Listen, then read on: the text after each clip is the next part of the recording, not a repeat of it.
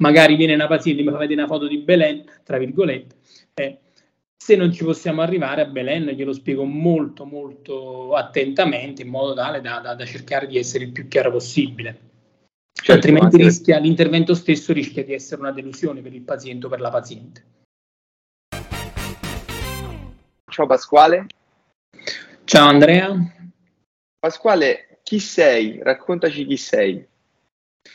Allora, io sono il dottor Pasquale Graziano e mi occupo di, di chirurgia estetica e, e niente, sono, sono, qua con voi stasera.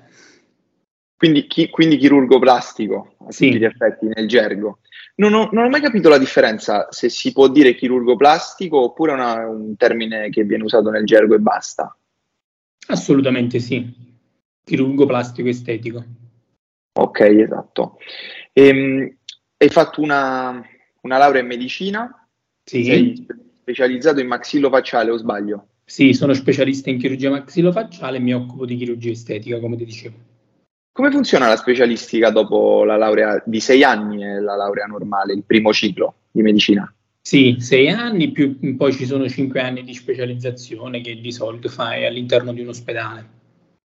Ok, quindi, quindi è molto più pratica rispetto ai primi sei anni. Esatto, anche se comunque la pratica si fa anche durante gli anni di medicina. E, ehm, e come mai da, c'è una differenza tra maxillo facciale e chirurgo estetico?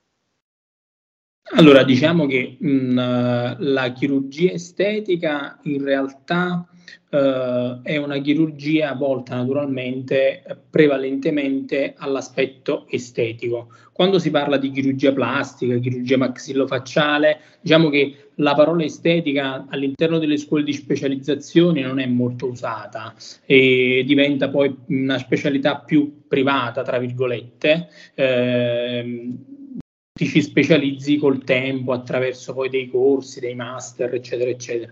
Ma ehm, quando si parla di chirurgia estetica vera e propria è più una chirurgia volta al, alla correzione degli inestetismi praticamente, quindi parliamo di eh, rinoplastiche, mastoplastiche additive, cose del, che possono riguardare o il volto o il corpo nel suo intero. Ottimo. Mm, oggi ragionavo con un mio amico a riguardo ma le, quando si vengono levati, diciamo, i grassi, i grassi in eccesso, cosa succede? A livello, cioè io non, non, li, non li, tolgo bruciandoli, ma li tolgo con, una, con un intervento. Questo a sì. livello del mio organismo migliora la salute del mio corpo. Parli di grassi in eccesso, hai detto? Sì. sì. Quando si parla di liposcultura o liposuzione, sì, il, il grasso viene aspirato attraverso delle cannule. E diciamo che sì, andando ad asportare una quantità uh, più o meno di grassa che può essere durante un intervento chirurgico intorno ai 2-3 litri di grasso, comunque va a cambiare il metabolismo della regione, ok? Il metabolismo del, dell'intero corpo praticamente, sì. Ottimo. Ehm, vengono più, più, donne o uomini a fare questi trattamenti? Maggiormente più donne, però negli ultimi anni comunque anche gli uomini sono diventati molto narcisisti, tra virgolette, e quindi comunque ci tengono molto all'aspetto estetico. Ma chi, chi viene da voi? Chi viene da voi cosa cerca? Diciamo che sono quelle, quelle persone, quei pazienti che comunque desiderano migliorare degli aspetti del proprio corpo o del proprio viso cioè inest- hanno persone che hanno degli inestetismi e che eh, ce l'hanno o sempre avuto, magari dopo un trauma, o alle donne dopo una gravidanza, magari non si vedono più, non sono, non sono più al, su- al, loro agio con il proprio corpo e quindi cercano il chirurgo estetico per cercare di migliorarsi. Per, per quanto riguarda dei, dei, tratti estetici che loro richiedono, questi clienti, com- come fanno? Io mi immagino una sorta di Andrea che va dal barbiere e dice fammeli così, e, e fa vedere la foto. Succede capita, capita, raramente questa cosa, eh? non, diciamo che quando capita cerco di correggere questa cosa al paziente perché comunque nessuno può assomigliare ad un altro, a me questa cosa non piace molto, ognuno ha il proprio aspetto fisico, la propria personalità e quindi secondo me la chirurgia estetica va personalizzata a seconda del paziente. Eh, ribadisco cercando, almeno a mio modo di vedere, eh, di fare una chirurgia molto molto naturale, proprio di togliere eh, i difetti, diciamo così, tra virgolette. Quindi avviene una sorta di colloquio tra te e il cliente? Assolutamente sì, è necessario ed è importantissimo nella prima fase. Ma, ma, è una consulenza vera e propria? In, cosa consiste? È una consulenza, è una consulenza dove attraverso un'adeguata anamnesi si prendono tutti i dati dei pazienti, oltre ai dati personali, anche i dati clinici, quindi eventuali allergie, tutti i tipi di problemi, me, diciamo dal punto di vista medico, che problema che il paziente ha avuto, per poi arrivare un, al particolare, quindi quello che è il difetto estetico eh, che il paziente vuole migliorare, e qui cerco di dargli i miei consigli. Ehm, sono, sono mai venuti dei clienti che hanno fatto la prima consulenza e poi si sono tirati indietro un po' per paura, un po' per, perché per provare forse Assolutamente sì, assolutamente sì. Non tutti i pazienti che fanno una consulenza poi si operano per un motivo o per un altro, eh, e, però tengo molto a, durante la prima visita a, a, spiegare bene al paziente quello che può essere il trattamento estetico più adeguato per lui e i limiti dove possiamo arrivare. Ci ricolleghiamo prima quindi al, al discorso che facevi prima, se mi fanno vedere una foto, eh, magari viene una paziente e mi fa vedere una foto di Belen, tra virgolette, eh, se non ci possiamo arrivare a Belen glielo spiego molto molto attentamente in modo tale da, da, da cercare di essere il più chiaro possibile. Certo, altrimenti rischia, l'intervento stesso rischia di essere una delusione per il paziente o per la paziente. Anche secondo me si può creare un'illusione. Assolutamente sì, perché molto spesso il chirurgo plastico, il chirurgo estetico è visto quasi come colui il quale deve risolvere i tuoi problemi però come ti dicevo la chirurgia va adattata alla persona e non tutti fortunatamente siamo uguali. Io vedo una rincorsa alla perfezione. Secondo te c'è questo, questo sono, sentimento? Ma guarda, molto spesso sono dei miti, onestamente. Quei pazienti, I pazienti che vengono da noi molto spesso sono persone normali. Ti dicevo prima, ti facevo prima l'esempio di, della paziente che magari dopo, le, dopo due o barra tre gravidanze vede il proprio corpo modificarsi e quindi non riesce più a stare bene con se stessa. Vengono da me per cercare di, di migliorarsi, di, di, di, ritornare in forma, tra virgolette, ok? Ma, ma come quando erano prima delle gravidanze. Questo non, non lo trovo affatto una, una, cosa assurda, anzi, perché no? Io sono, io sono pro a questa, a questa tecnica. E... O ehm, comunque metti per esempio il caso di un, di un ragazzo o di una ragazzina che a 18 anni eh, lascia stare i, quelli che possono essere i social o i media in generale, si ritrova con un naso che, che non sta proprio bene sul suo viso e magari desidera tutta la vita rifarselo, ma perché no? Cioè cercando sempre di rispettare i limiti anatomici della paziente stessa, cercando di creare una chirurgia quanto più naturale possibile. Ma secondo te c'è una logica per quanto riguarda i canoni della bellezza? Cioè, sono, sono dei lineamenti specifici? Perché poi alla fine io rivedo sempre, sempre le stesse cose, ovvero mi viene, mi viene da pensare un naso dritto, mm-hmm. quindi uh, che comunque Guarda, ti faccia una, cosa, la cosa alla quale ci tengo sempre molto spesso a spiegare al paziente durante la prima consulenza è che la perfezione non esiste. La maggior parte dei pazienti sono quasi sempre asimmetrici, quindi differenti nella porzione destra rispetto a quella di sinistra. E sono queste piccole asimmetrie, piccole imperfezioni che rendono poi uh, il risultato ancora più naturale. Quindi aspettarsi un naso perfetto, completamente dritto, questo mai, aspettarsi un seno completamente simmetrico, il destro rispetto al sinistro, questo mai, perché come ti dicevo, le piccole asimmetrie fanno parte dell'essere umano e sono ancora più naturali. Quindi, come ti dicevo, te, ci tengo molto durante il primo colloquio a chiarire queste cose, ok? Pure perché se un paziente viene da me e mi chiede la perfezione, ehm, gli dico tranquillamente che non sono il chirurgo giusto per lui. Non perché io non sia bravo a dargli la perfezione, ma perché la perfezione non esiste, comunque è relativa. Ok? Ognuno. Certo. Ok. Sì, sì, sì, sì, molto, molto, molto chiaro. Ricordi il tuo primo intervento? Sì, lo ricordo benissimo, ero in specializzazione, in Erasmus, stavo in Spagna, il professore spagnolo a un certo punto si girò, mi mise il bisturi in mano e mi disse, mi disse di continuare.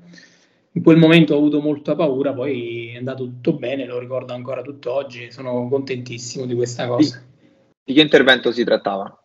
Si trattava di un intervento di ricostruzione facciale in quel caso, eh, perché come ti dicevo durante le scuole di specializzazione è raro che fai estetica, si tratta più di chirurgia ricostruttiva, infatti mi sono occupato per, per buona parte della mia vita di chirurgia ricostruttiva, facendo comunque un'ottima manualità in generale, mi è servito molto, è stato un, un aspetto molto molto bello della, della, della, della mia attività chirurgica. Oltre a trattamenti estetici nel vostro centro vi occupate, ad esempio, se un pugile ha ricevuto un, un cazzotto su, sul naso e c'è una deviazione e lui riesce a respirare solo da un'area. Da non un solo se si tratta di un pugile, qualsiasi tipo di paziente che venga da me per una rinoplastica estetica, viene comunque studiata anche da un punto di vista funzionale. Prescrivo una TAC, molto spesso anche un, una, una, visita endoscopica, eh, per vedere quelle che possono essere le deviazioni nasali o comunque i malfunzionamenti nasali, possa trattarsi di, di ipertrofia dei turbinati o qualsiasi cosa, in modo tale da intervenire non solo sull'estetica ma anche sulla parte funzionale del naso. Quindi il naso deve essere carino, ma deve, il paziente deve respirare bene assolutamente. E questa è una cosa a cui forse nessuno fa molta attenzione, è bellissimo sottolinearla.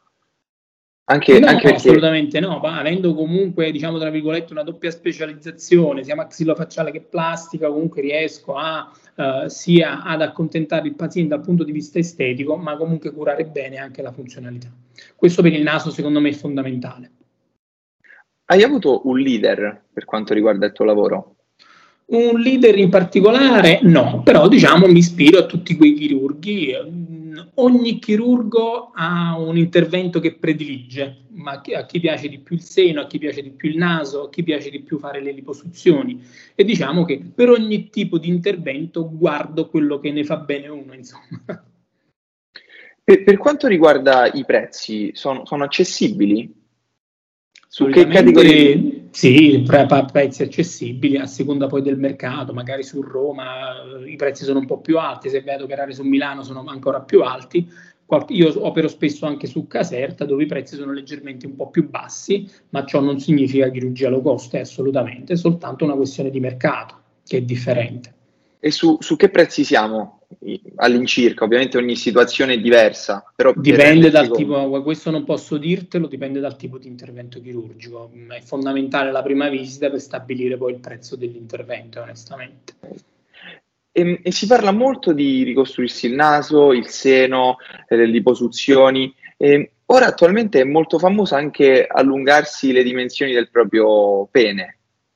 Mm, sì, sì diciamo che è una chirurgia della quale io non mi occupo, solitamente se me lo chiedono invio il paziente a qualche collega urologo o andrologo che se ne occupa, eh, non è una chirurgia che, che, della quale io mi occupo, insomma. Ma, ma sai in cosa consiste?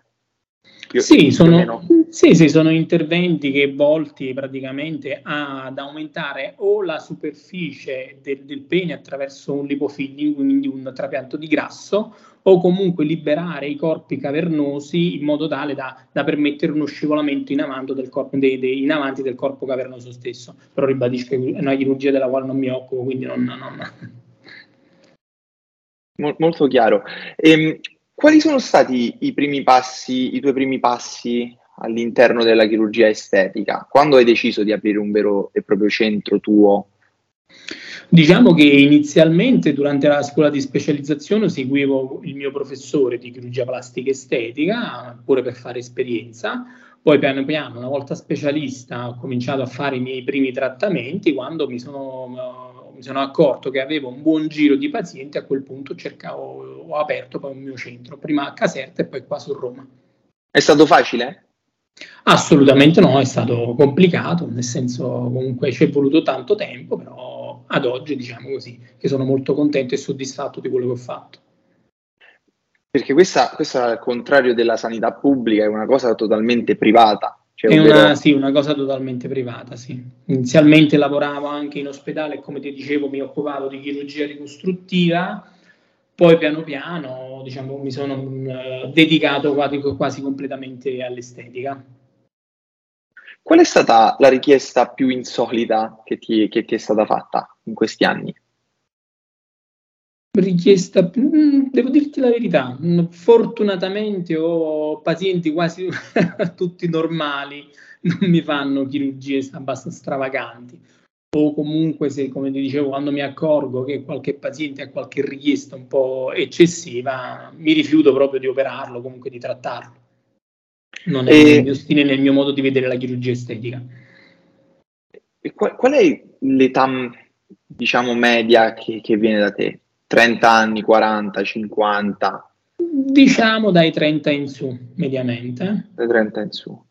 Però ora... Oggi, oggi, anche tanti pazienti giovani si rivolgono alla chirurgia plastica, superati i 18 anni, tanti pazienti decidono di rifarsi il seno eh, e molto spesso anche la rinoplastica, un intervento molto richiesto.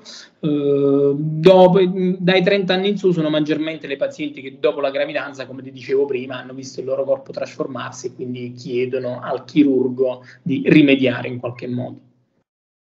E, ehm, per quanto riguarda le, ad esempio l'orecchia sventola, mh, mm, ti occupi anche di questi interventi? Sì, assolutamente. Per quanto riguarda l'orecchia danza o orecchia sventola, eh, scusami. No, no, no, figurati. E, uh, sì, un intervento molto richiesto, un intervento che può essere effettuato anche in età più giovanile, anche da bambino, dopo i 6-7 anni, perché poi le orecchie non crescono più, crescono in vecchiaia successivamente. Quindi un intervento che può essere effettuato abbastanza frequentemente, abbastanza presto. E sì, soprattutto perché, sai, per evitare quelli che possono essere risvolti psicologici in un bambino con le orecchie a sventola, sai, e quindi si cerca di rimediare il, prima possibile. L'intervento è molto molto semplice, è un intervento ambulatoriale, in anestesia locale, è abbastanza rapido pure. Ehm, è vero che il naso non smette mai di crescere?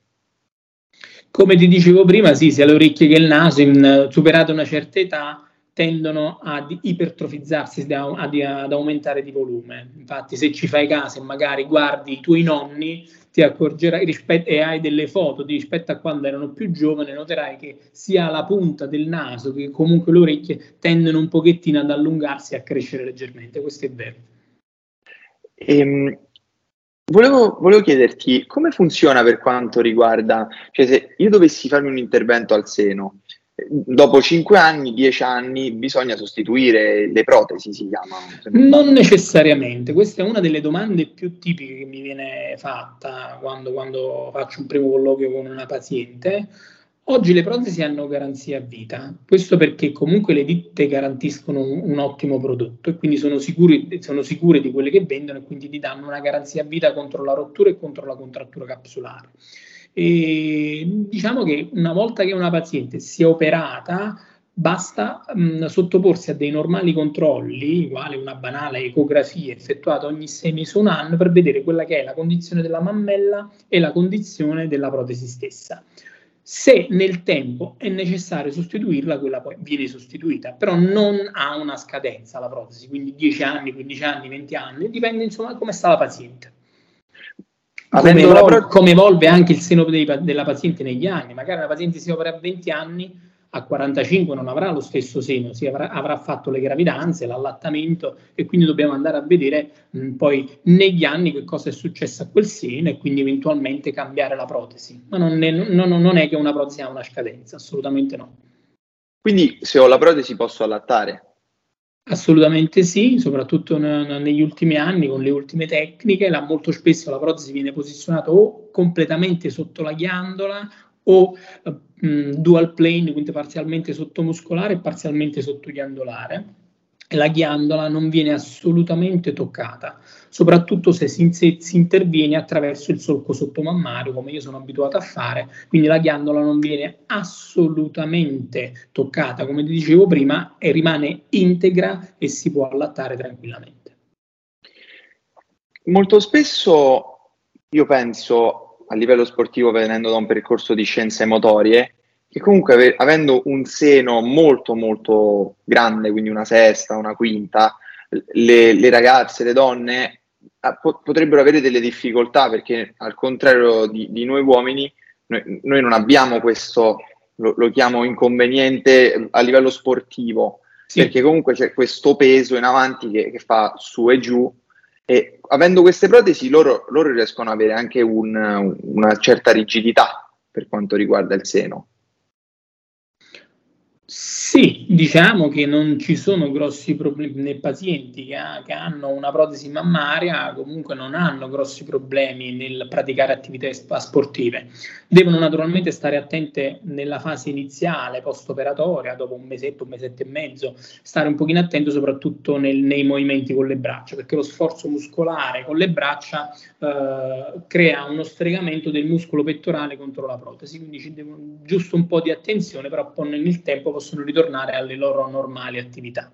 Uh, una quinta, una sesta, non saprei dirti perché non, non sono taglie che, che, che, io realizzo o comunque se me le chiedono mi rifiuto, cerco di fare un seno che deve star bene alla paziente, le deve durare quanto più tempo è possibile e naturalmente non le deve creare problemi. Una protesi troppo grande nel tempo crea problemi perché è appunto il peso, uh, la gravità stessa che incide sulla protesi, uh, il seno tende a scendere, ma più che altro penso che possa diventare fastidioso.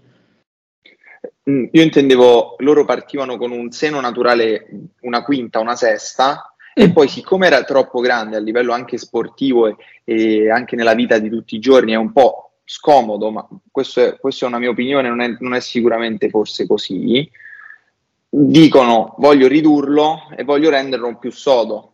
Allora, allora vado al chirurgo estetico che sicuramente mi faciliterà la vita in questo, in questo caso qui.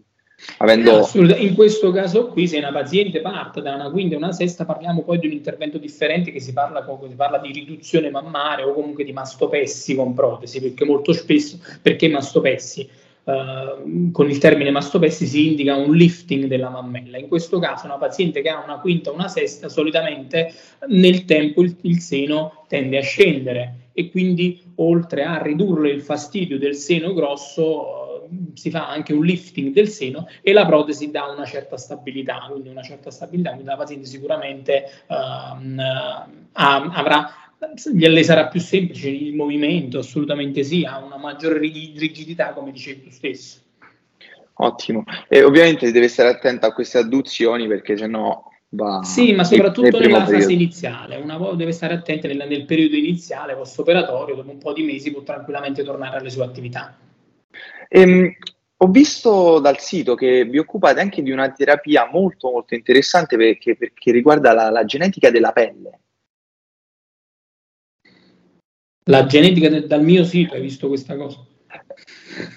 For, forse l'ho associata io, sì. perché c'è, c'è, fate un intervento, c'è un macchinario che avete che ha la, un laser per la pelle uh-huh.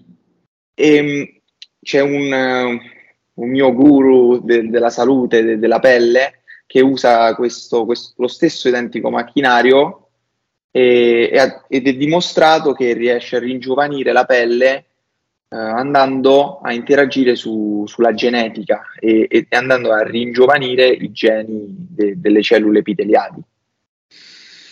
No, questa cosa onestamente non, non mi risulta. Uh, nel mio centro abbiamo un laser CO2 frazionato per cicatrici d'acne, cose del genere, ma un, un macchinario che incide sulla genetica, questo non te lo so dire onestamente. Allora ho frainteso io. E o, o forse hai capito male quello che hai letto o... No, non ho letto, ho visto semplicemente l'immagine ed ero andato per associazione, tutto qua. Mm. Ah, ok, ok, e... ok, ok. No, diciamo che oggi sulla chirurgia, su quella che è la, la, medicina rigenerativa si stanno facendo dei grossi passi in avanti. Quando si parla di medicina rigenerativa si tendono a sfruttare le um, cellule staminali, quindi prelevate stesse dal paziente stesso, per cercare di rigenerare i tessuti.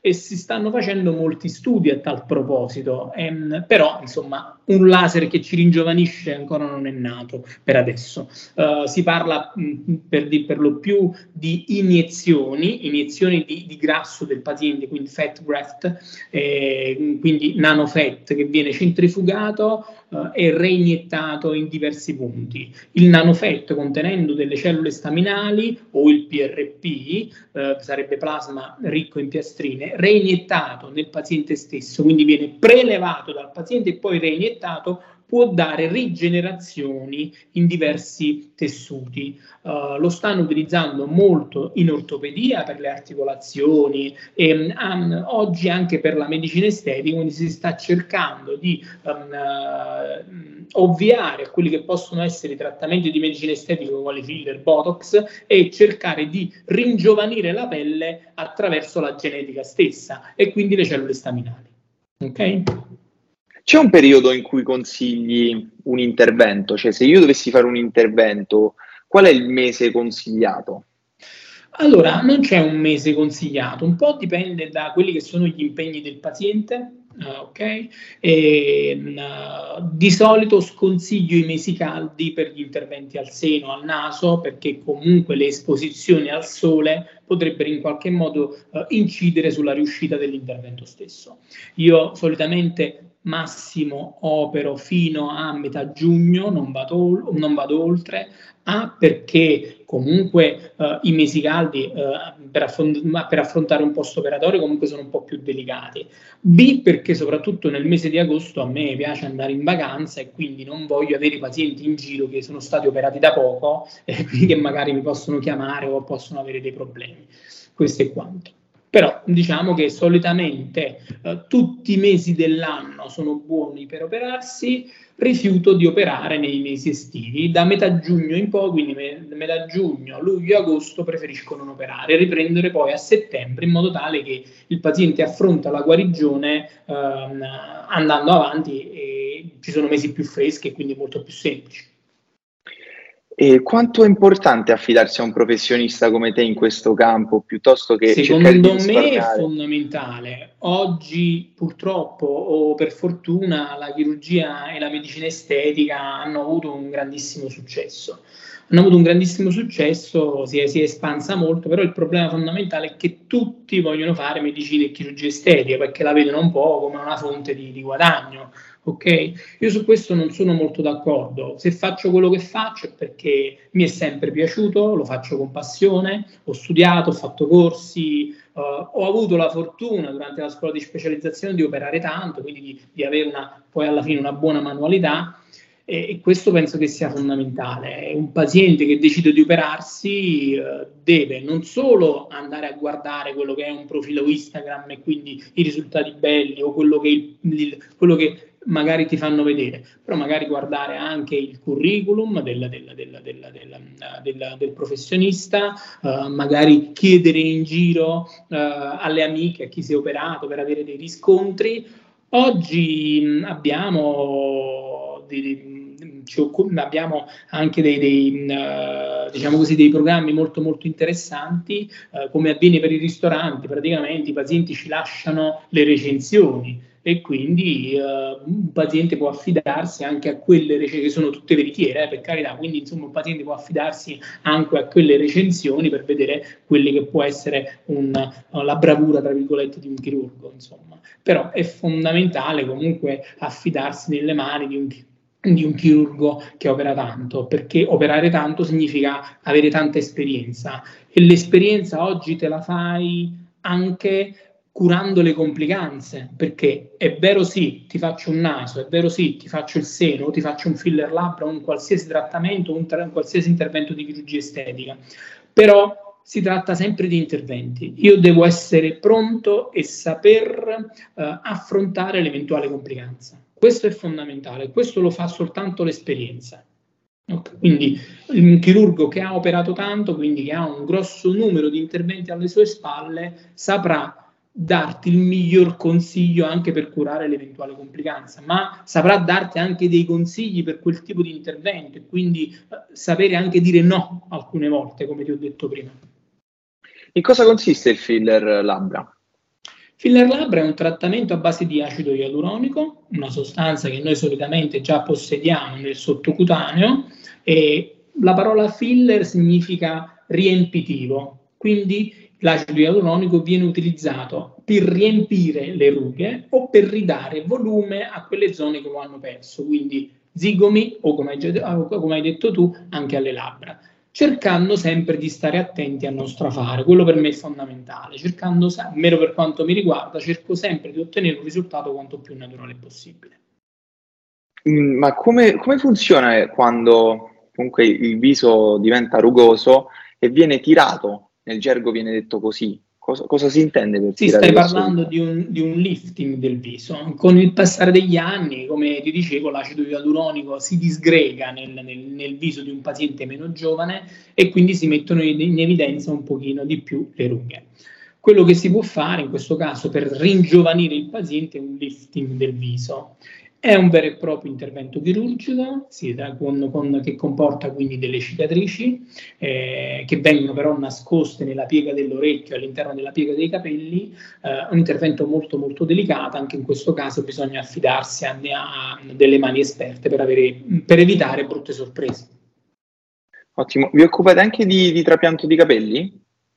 Non me ne occupo io personalmente, lavoro con un altro gruppo di chirurghi, i miei colleghi, che si occupano di trapianti di capelli. Nel caso in cui mh, i pazienti me lo richiedono, invio direttamente il paziente a questo collega.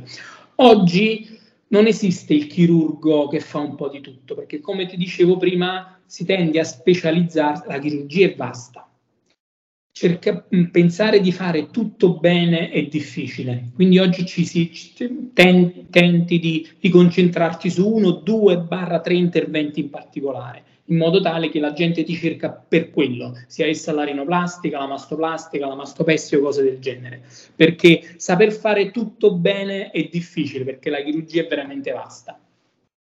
Quindi si specializza in una Esatto, all'interno di una specializzazione esistono le ultra specializzazioni, quindi ci sono dei colleghi bravissimi sul naso, ci sono dei colleghi bravissimi sulla mastoplastica, altri bravissimi sulla mastopessia o sul lifting del viso. E quindi o comunque eh, diciamo così, cioè, ci sono colleghi che hanno una, una, certa predisposizione per quel tipo di intervento, forse perché ne hanno fatti di più, ne hanno visti di più, o hanno avuto un professore che amava molto quel genere di chirurgia e quindi operando sempre sul naso, per dirti, hanno imparato a fare il naso in maniera eccellente e, e quindi eh, vale la pena magari operarsi da quel tipo di chirurgo per il naso, sceglierne un altro per il seno.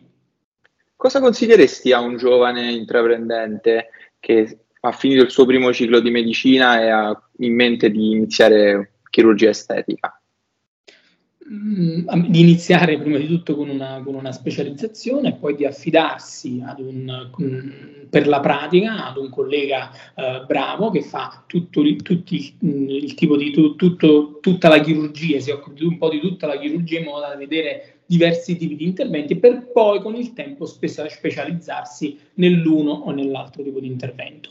Poi ci sono dei, dei, colleghi all'estero molto molto bravi, quindi girare molto, Brasile, Spagna, oggi anche in Turchia ci sono dei bravissimi chirurghi, in modo tale da, da vedere più chirurghi all'opera e da aumentare sempre di più la, la, la propria esperienza. Uh, non è semplice questo lavoro, non diventi chirurgo da un giorno all'altro, come ti dicevo prima è necessario che tu faccia una certa esperienza. Uh, prima o poi devi iniziare, prima o poi basta non, non, strafare, stare sempre molto attento, uh, però uh, è, è, un, è, un, lavoro che consiglierei a tutti perché lo faccio con passione, a me piace tanto. in primis ai miei figli dico che devono fare il mio lavoro perché comunque, come ti dicevo, sono, mi piace molto questo lavoro, ne sono molto appassionato, insomma, e, e quindi lo consiglio. Mm, si sente spesso dire, come anche detto, che in Brasile c'è la cultura per questa chirurgia. Tu, quasi tutti hanno queste, queste protesi, rispetto ai paesi europei, diciamo così, in Brasile sì, è vero, c'è una cultura, tutte le donne si rifanno e mentre in Italia questi interventi sono solo privati, addirittura in Brasile sono anche convenzionati gli interventi al seno. Uh, no, no, non tutte però le ciambelle riescono col buco, eh, nel senso che comunque uh, non sempre il chirurgo bravo lavora in una struttura pubblica. Quindi sì, in, però è vero, c'è la cultura per la chirurgia estetica. I brasiliani sono un popolo molto allegro, eh, molto spesso ho incontrato donne che eh, vivevano tutto l'anno in funzione del carnevale. Ecco che quindi bisognava rifarsi il seno, rifarsi i glutei, rifarsi le labbra. però alcune volte in maniera un po' esagerata per quanto riguarda i miei gusti. Eh. Una domanda da, da ragazzo a, a ragazzo, ma, ma, quanto è difficile resistere eh, comunque? Ne viste tantissime di, di, donne bellissime, immagino, e anche, anche con questi super fisici, anche forse loro erano già, già modelle oppure mm-hmm. donne che hanno comunque questi caratteri, questi tratti che, super attraenti. Quanto è difficile da, da medico comunque rimanere distaccato? Guarda, mh, mm, onestamente non, non, ti nego che quando viene una bella ragazza è una bella ragazza, comunque, comunque una, uh, rimani colpito, basta essere professionale, rimanere al proprio posto, insomma, non, quindi non, um, per quanto mi riguarda non mi risulta difficile, insomma, rima, rimanere distaccato da questa cosa, pur perché poi uh, ne vedo tante, quindi mi risulterebbe un po' difficile. Esatto, perché anche risulta molto spesso la battuta io da grande voglio fare il ginecologo perché, perché fa un po' ridere, no? Assolutamente no, ti passa la voglia per quanti ne vedi, eh? Proprio, non sono tutte, tutte, così belle quelle che vengono, onestamente. Esatto. Non, non, ricorgono al, non, non, fanno ricorso al chirurgo plastico. Io, io, ti ringrazio davvero per averci dato tutti questi consigli e questi punti di vista e averci raccontato la tua esperienza, Pasquale. Grazie davvero. È stato un piacere anche per me. E grazie di tutto, grazie a voi, grazie a te Andrea. Questo era Pasquale Graziano per Unifans, iscrivetevi al canale, mettete un mi piace e andate a seguire Pasquale su Instagram.